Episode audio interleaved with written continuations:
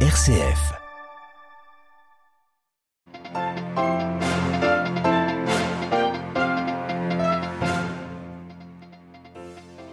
Le pape François en route vers le Soudan du Sud pour y accomplir son pèlerinage de paix en compagnie de l'archevêque de Canterbury, du modérateur de l'Église d'Écosse. Le Saint-Père a quitté la République démocratique du Congo ce matin après avoir rencontré les évêques du pays.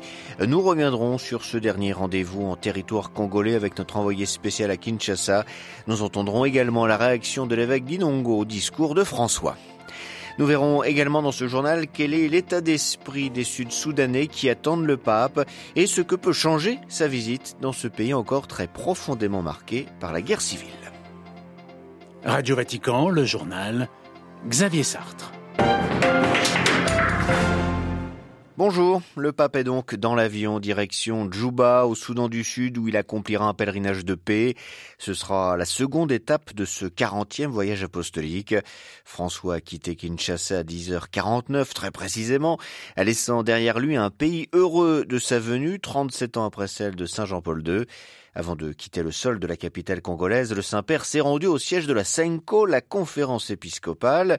Il s'est adressé aux évêques lors d'une rencontre que vous avez suivie pour nous, Stanislas Kambashi. Stanislas, bonjour, vous êtes notre envoyé spécial à Kinshasa. Bonjour Xavier, bonjour les auditeurs.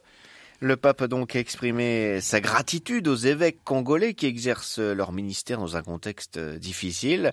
Dans cette église qui souffre pour son peuple, le, pape a exhorté au courage prophétique et à chasser la mondanité. Oui, Xavier, le pape s'est adressé devant les évêques congolais à leur siège de la conférence épiscopale nationale du Congo 5 à RD Congo cœur vert et poumon mondial avec sa grande forêt équatoriale, le pape a reconnu avoir passé un bon séjour en ces trois jours et demi. François a utilisé la métaphore de la forêt comme une image qui parle à notre vie chrétienne. En tant qu'Église, nous avons besoin de respirer l'air pur de l'Évangile, de chasser l'air pollué de la mondanité, qui a dit François, qui a mis en garde contre le carriérisme. Pour François, l'Église congolaise est une Église jeune, dynamique, joyeuse, animée par la soif missionnaire, une Église qui donne du souffle à l'Église universelle. Mais c'est une Église qui souffre pour son peuple, une Église dont le cœur bat au rythme de la vie du peuple, avec ses joies et ses tribulations. Le pape a remercié les évêques congolais qui tiennent malgré la fatigue et les découragements.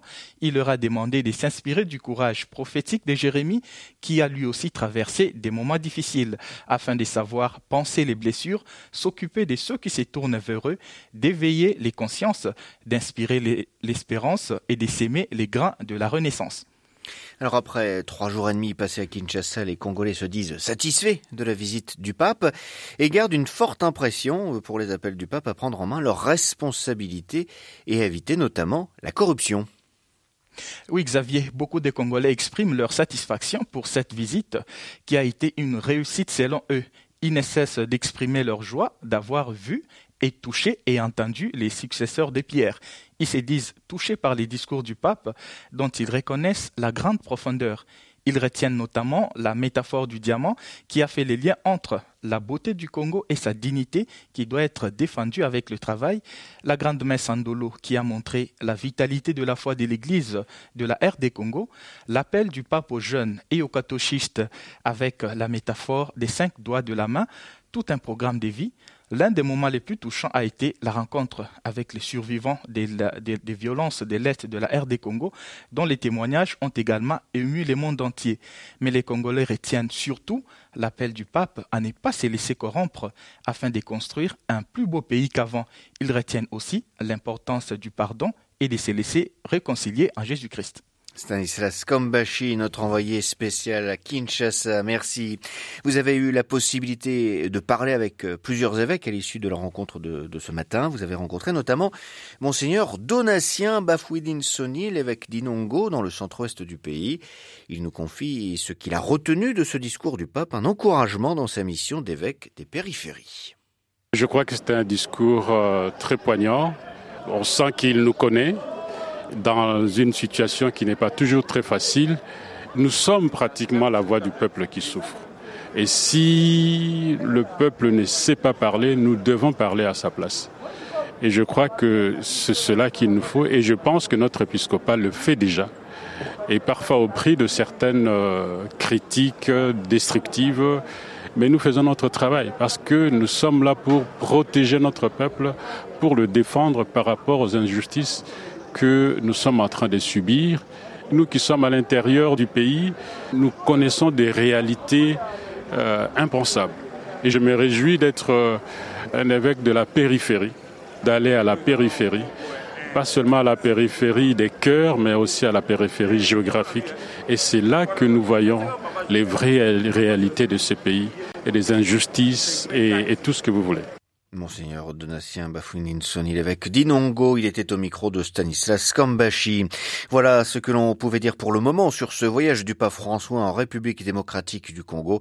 Vous pouvez bien évidemment retrouver toutes nos interviews, nos reportages et nos analyses sur notre site internet www.vaticannews.va ou bien sur notre page Facebook ou notre compte Twitter. Le pape François se dirige donc maintenant vers le Soudan du Sud. Il atterrira à Djouba 14h heure de Rome, 15h heure locale.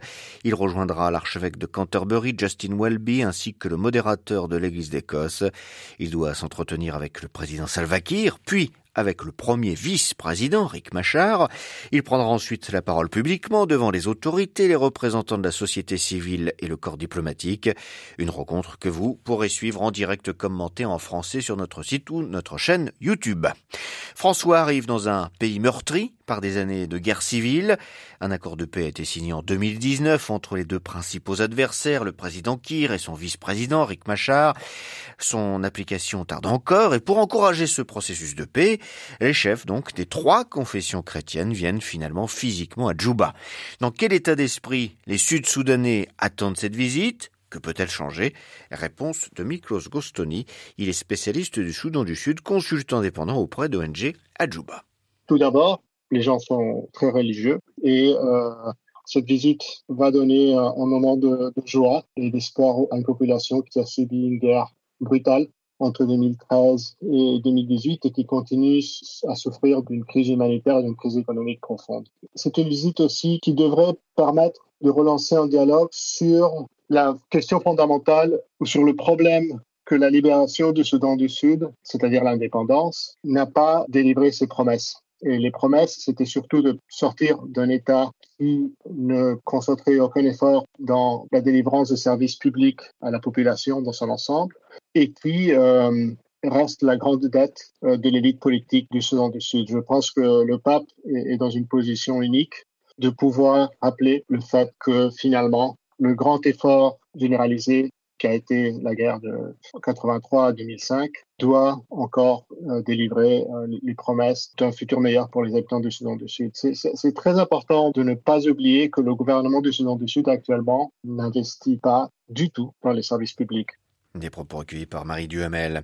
Et le pays est loin d'être stable. Preuve en est cette attaque meurtrière aujourd'hui dans le comté de Kayokei, dans le sud.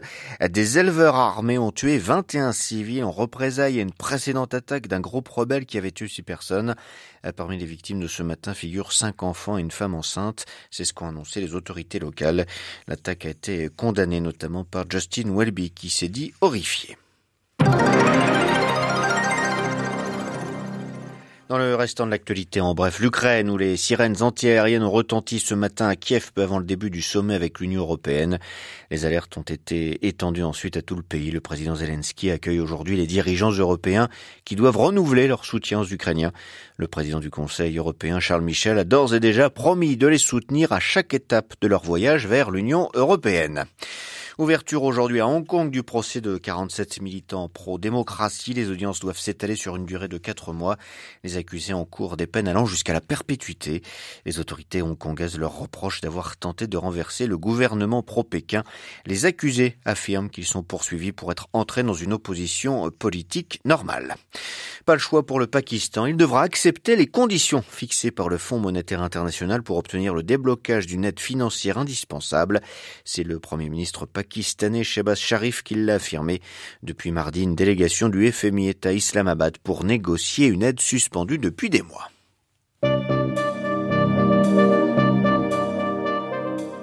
Voilà c'est la fin de cette édition. Prochain retour de l'actualité en langue française, ce sera 18h, heure de Rome. D'ici là, à toutes et à tous, une excellente journée.